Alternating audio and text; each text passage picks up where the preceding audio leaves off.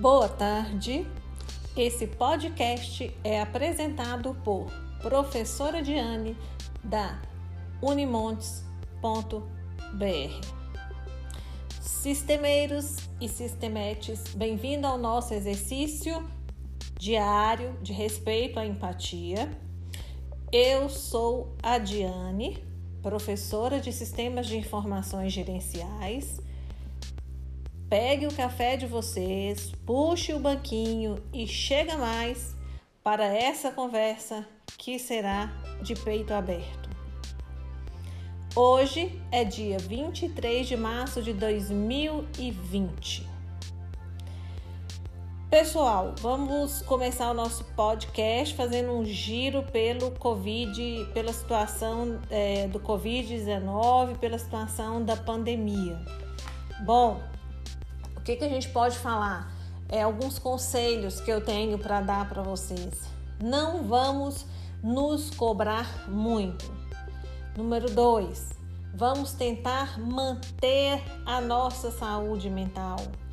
Número três, muitas coisas estão dando errado, mas muitas coisas estão dando certo. Então, existe esperança de que tudo isso vai passar e que tudo vai voltar ao normal. Número 4 é, realmente isolamento social não é uma coisa que nós estávamos acostumados.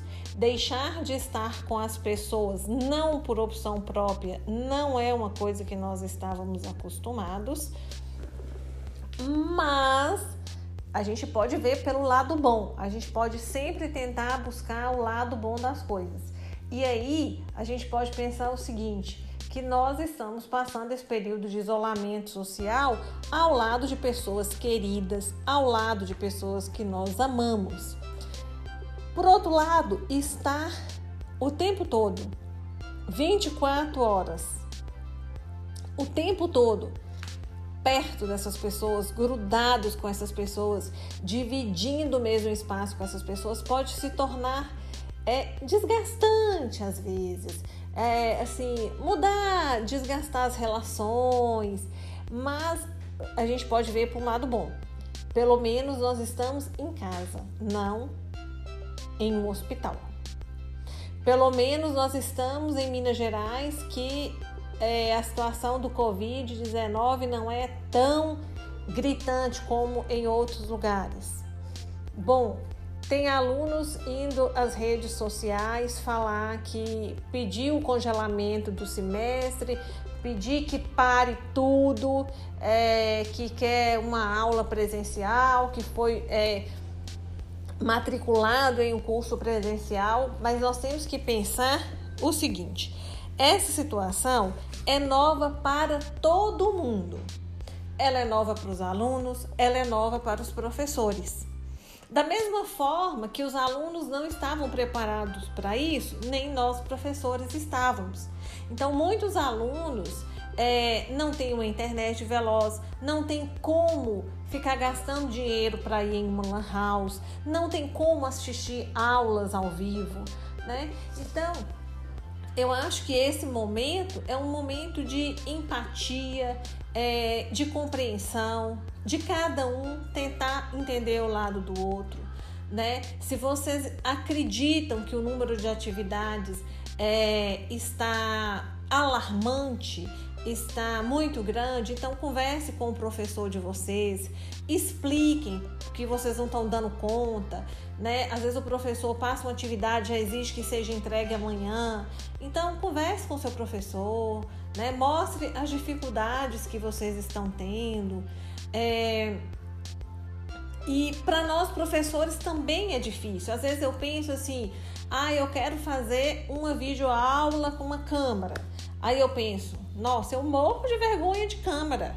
Então eu vou falar, eu penso, eu vou pedir a colaboração dos alunos para aceitar essas aulas é, via podcast, porque eu me sinto mais à vontade, eu me sinto mais tranquila, eu me sinto mais livre, né? Porque estar frente a frente com vocês, como eu falei no outro momento, na, na no outro podcast, é totalmente diferente de estar de frente para uma câmera. Eu me sinto assim, eu, eu sou tímida, Eu não sou tímida quando estou dentro da sala de aula, mas para gravar vídeo realmente eu ainda não superei essa dificuldade.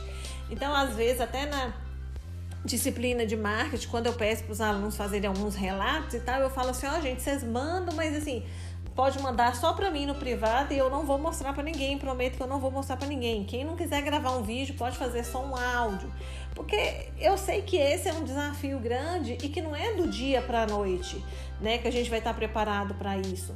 É, eu já gravei, já participei de vários cursos, né, da EAD que eu chego lá, gravo aula, mas tem uma pessoa para editar, fazer os cortes. Então, assim, a gente tem que estudar o tempo todo.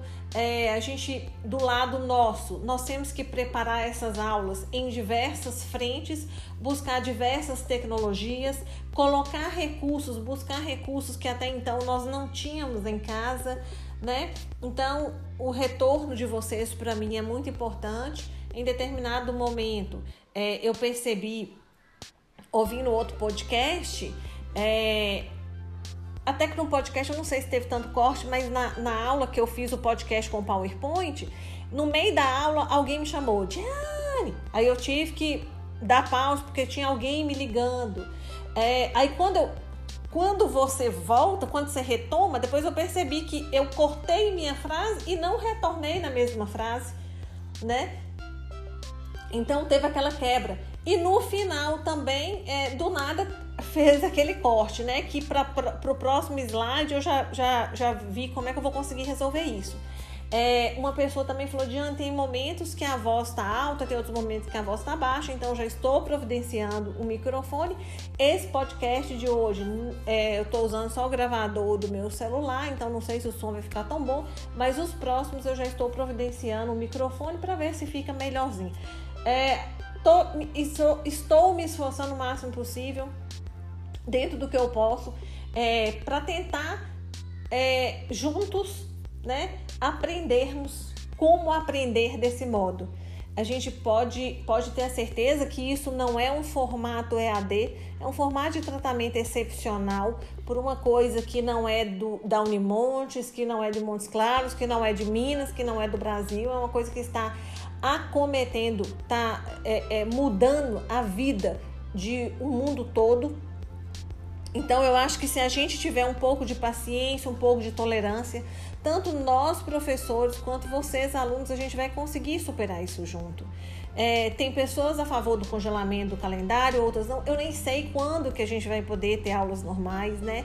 Pelo que o governador tem falado, parece-me que na próxima semana o comércio retoma suas atividades aos poucos, mas as aulas, futebol, shows, ele não permitirá que aconteça até julho.